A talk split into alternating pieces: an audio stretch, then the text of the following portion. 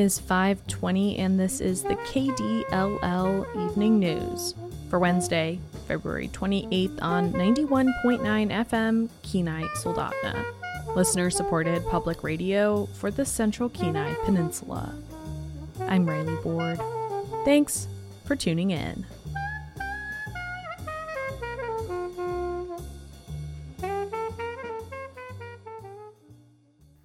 Coming up, perjury charges against a retired Homer judge are dismissed.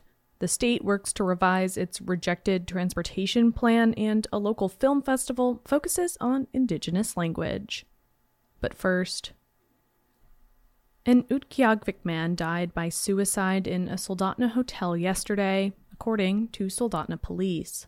In a Wednesday press release from the department, Police say staff at the Aspen Hotel in Soldotna requested a wellness check on 41 year old Nels Amat.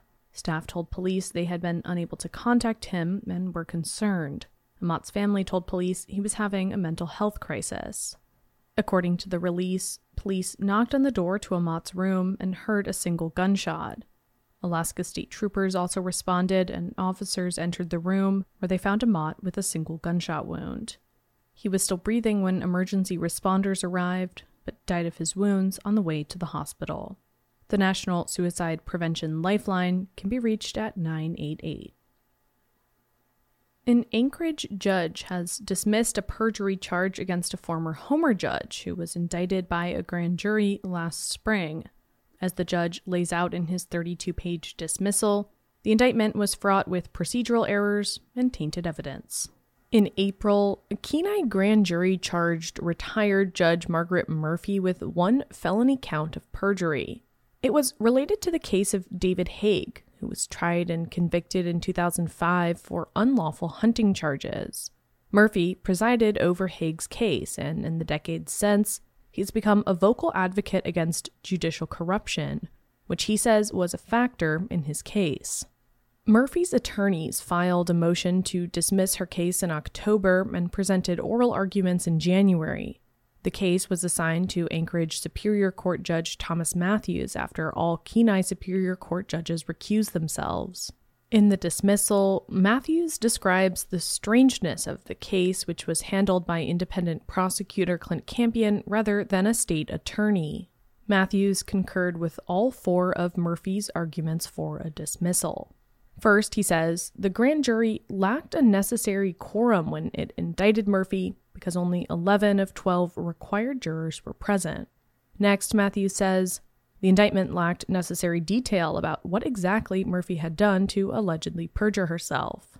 He also says Campion provided inaccurate instructions to the grand jury about the standard to indict and that the jury received tainted evidence from Haig himself, who testified with materials the judge described as hearsay, and also approached a grand juror individually to give her a packet of information. The prosecutor can represent the case to a grand jury for a new indictment and has 10 days to inform the court if he plans to do so. If not, the case will be dismissed. Campion said he has not yet decided if he'll present the case again, but he's aware of the upcoming deadline. After federal authorities rejected Alaska's four year statewide highway project funding plan earlier this month, the state's Department of Transportation is racing to submit revisions by Friday. State officials say they've removed or changed many high expense projects in the process, although the exact changes are not yet public. On February 9th, federal agencies responsible for approving the Statewide Transportation Improvement Program, or STIP, rejected the proposal, which includes more than 5 billion in highway projects across Alaska. The department now has until March 1st to fix the five most serious issues with the plan before resubmitting, and a longer timeline to revise secondary issues. In a Senate Finance Committee meeting Wednesday morning, Transportation Commissioner Ryan Anderson updated lawmakers on the revision. Some senators expressed worry about what will happen to the state's construction industry and anticipated highway projects if the STIP is not approved or only conditionally approved. Senator Lyman Hoffman, a Bethel Democrat, pointed out Alaska's unique position. It's my understanding that we're the only state this year that has been asked for a resubmittal.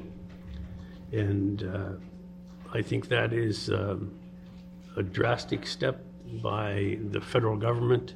Anderson said some projects were removed from the plan. He wasn't able to answer questions in committee about what exactly has been removed from the STIP for the revision, but said those changes were still ongoing as of this morning. But the Cooper Landing bypass on the central Kenai Peninsula, one of the department's most expensive capital projects, did come up. Although a critical aspect of that project, the Juneau Creek Bridge, has already been funded and is underway, Anderson told Sitka Republican Senator Bert Stedman in an exchange that future segments of that project will no longer be in the STIP. At, at this point in the STIP, you won't see any any planned expenditures for um, obligations, I should say, for Cooper Landing between 2024 and 2027. So does that, so the way I interpret that, then that's coming out of the STIP to be dealt with in the, either through an amendment in the future and/or a new STIP in 27, 28? Is that, Yeah, uh, Chair Stedman, that's correct. He said other projects that will be pulled from the plan include work on the parks, Richardson, Sterling, and Seward highways, although in most cases they'll just be broken up into different segments, not removed entirely. We're looking at a lot of that, and so you will see where the projects are still in there, but there's one phase of it versus the whole thing. A DOT spokesperson said the department will publicly release the full list of removed projects once the revised STIP is finalized, within a few days. After the March 1st deadline, Anderson said, the department will focus on second tier issues over the next six months, including more coordination with local transportation groups in Anchorage, Fairbanks, and the Mat-Su. I mean, yeah, we're, we're, we're going to get there. It's going to take some resources. Anderson described the department's progress on the revision as being at 90% in advance of the Friday deadline for resubmission. After DOT submits their revised STIP, federal transportation officials have 30 days to approve or respond to it.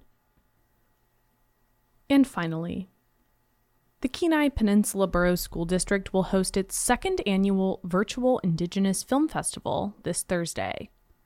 Inspired by a United Nations virtual series about reviving indigenous languages, the student made films will highlight the Sugt'stun language from the village of Nanwalek and two dialects of the Dena'ina language. Last year, only two films were submitted for the festival. This year, 16 films, produced by students across the peninsula, will be screened.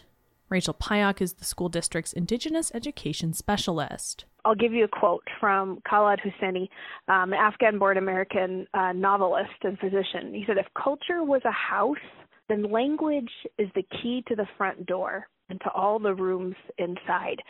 It's actually through our language that we express attributes of our culture. The, the words we use and often give insights into how we see the world, what we believe in, our values, and what we hold dear. The films range from one to five minutes long.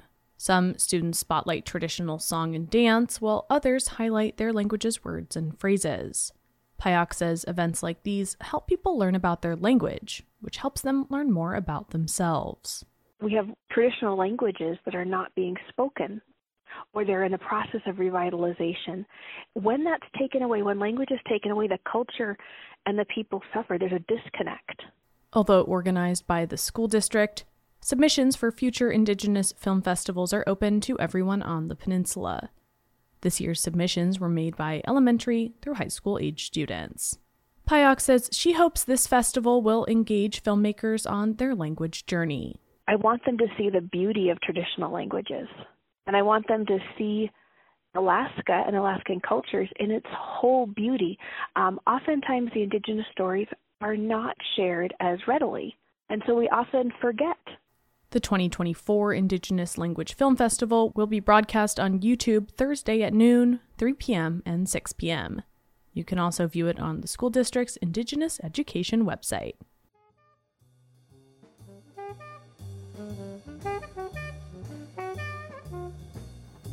And that's all for tonight's KDLL Evening News. We had help from KDLL's own Hunter Morrison. You can find us online at kdll.org. I'm Riley Board. Thanks for tuning in.